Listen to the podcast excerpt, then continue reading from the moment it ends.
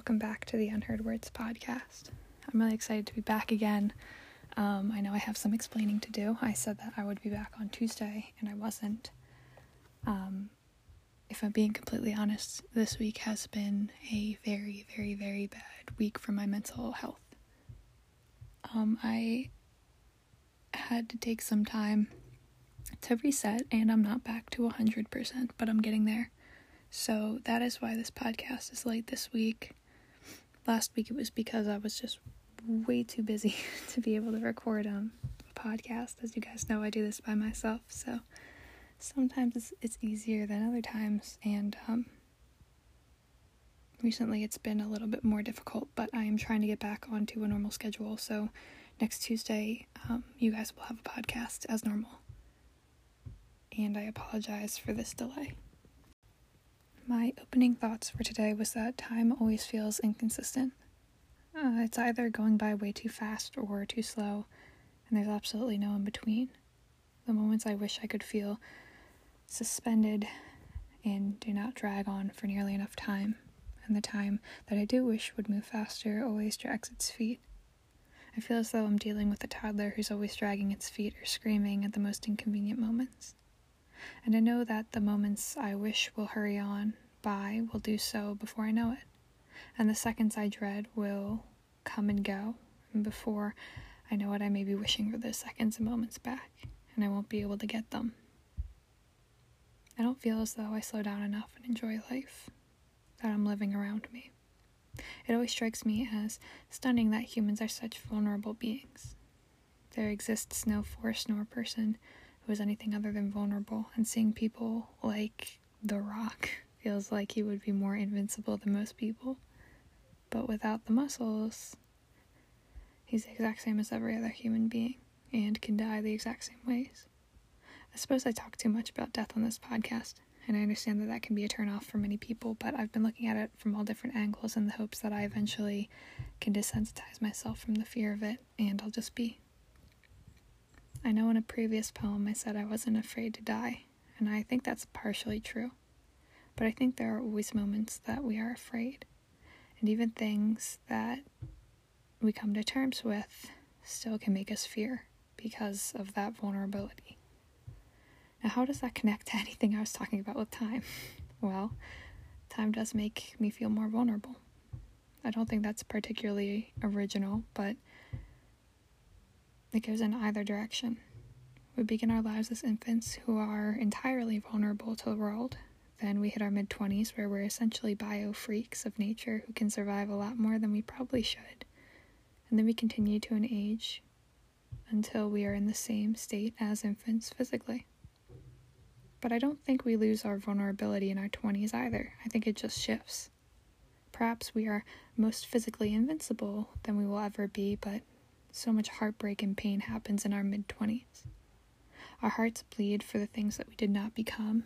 We look back at ourselves as children, and that's when our wisdom begins to blossom because we suddenly learn from our mistakes and understand how time works in that way, whether it's ripping away our innocence or our loved ones.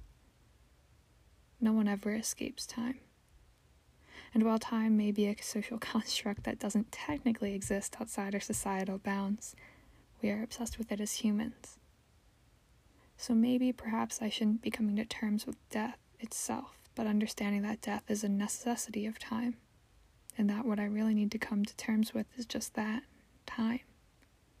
Perhaps I'll become a crazy clock lady, but if I can find a way to release the reins on attempting to control the time in my life, perhaps I can enjoy it a little more. Instead of milking all the hours and moments we possibly can of time, realizing that it's all a gift to us. And what it does, and there's no amount of will nor force that can drain time of its essence. It's too strong for us. That understanding may be one that will lead to a fulfilling life. At least I hope it does. Is it scary when you die? You asked, sitting beside the Grim Reaper who was skipping rocks as you fished. No, it's not quite what you expect. Most people don't even realize it. They suddenly slip away in their sleep, or fade quickly. They die too fast to grieve themselves. Others who know they're about to die are usually in a lot of pain and are joyous when they hear death call out their name. I've never thought it was scary, but I've never experienced it. I imagine it would be like your fish, swimming in the water looking for something to eat, then jerk. Suddenly it's staring at your feet, unsure of how it got out of the water at all. Why does this worry you so? Well, Grim, you said, placing down the rod. Someday I'll have to go. And you swore you could have seen tears in his eyes as he quietly murmured, I know.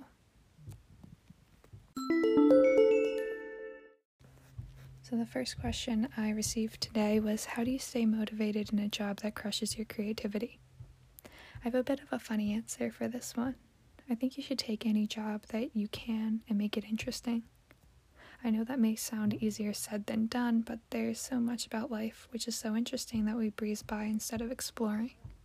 There are people that you work with that you may know nothing about, and even the job that you're doing itself may be boring. It's amazing what good people where you work can do for not only your mental health during the job, but also your soul. Humans are social beings, whether we want to admit that to ourselves or not. There are not that many people who can just be alone and be okay with being alone. I'm the type of person who needs to be alone. But when I want to be social, that's all I want to do. I want to enjoy the people around me. And sometimes, yes, that's on a schedule that's indicative to my job or my writing. But that's how my mind works. And I think there's a lot of people who feel the same way. I also want to say that it's very hard for an external factor to kill something so internal. Again, that's a bit of a crazy thought to have, but creativity is something that needs to be cultivated. But that doesn't mean it necessarily has to be stimulated all the time. It needs to be built, but even builders building high rises need days off. If you're not feeling creative every day of the week, that's completely healthy. Sometimes your mind just needs a break. However, if you really believe your job is the reason your life has become so dull, perhaps you could reimagine your career. And I mean that in a fiscally responsible way. I've spoken prior about making sure that whatever you decide to do, you're taking care of your responsibilities first, like any child that you may have or marriage you may have. Your family and friends should always come first, and no decision you make should be at their detriment in this particular circumstance. Don't make a bad financial decision, but consider beginning to take those steps. Create a plan and follow through with it. I've always found it incredibly irresponsible to hear people say, You don't like your job, then just leave. Well, yes, you should leave, but do so in a smart manner where you still have an income. Because if you do so without any plan or safety net, any creativity you had before is going to quickly die because you're going to go into survival mode attempting to find the necessities like food, shelter, and water stay safe and healthy, and then make the move or that decision. However, I would like to say that take this advice with some caution. Don't throw away everything you own because you don't feel creative. This should be your absolute last step and should only be used if you feel as though whatever you're doing is not making you happy. There is, however, an alternative that I'd like to share. One of the ways I structure my days is planning in time to be creative. I'll create a schedule and stick with it where I know that for this slotted amount of time, I'll be able to write and be creative, and when that time of the day comes, it's very easy for that to happen. For many people, that's before they've eaten or started their job, and it makes them excited to work or jumpstarts their day with their brain all excited about thinking. Creating a schedule is an important way to keep yourself on track and I think you'll come to realize that your creativity not only flows during those set hours that you've planned for yourself, but also suddenly in the middle of your workday, you find yourself humming a new song or jotting down lines of poetry in the margins of your book. Keep your mind and heart open and allow creativity to embrace you. If you feed it and take care of it, then it will grow. I think that's an important first step beside, before deciding to uproot the current life that you have. So that's all for today's podcast. I hope you guys enjoyed it. I will be back again on Tuesday this next podcast is going to be on time. I've been so inconsistent and I'm so sorry. Um, just I've I've had a lot of busy things going on in my life and um, unfortunately trying to record this podcast um, often can be very difficult um, with all of my family constantly walking in um, and also trying to keep my anonymity, which is another difficult aspect. Um, a lot more difficult than you would think, but that is all for today. If you have any questions and you'd like to submit a question for the podcast, please email me at unheardwordspoetry at gmail.com. I'm on Instagram at unheardwordspoetry, TikTok, unheard words, and I will be having a date for you eventually.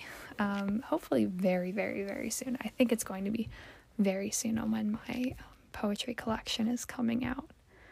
So I'm very excited about that. Um, I hope you guys are as well. If you have any questions, comments, concerns, dreams, hopes, aspirations that you'd like to share with me, please do on my email unheardwordspoetry at gmail.com.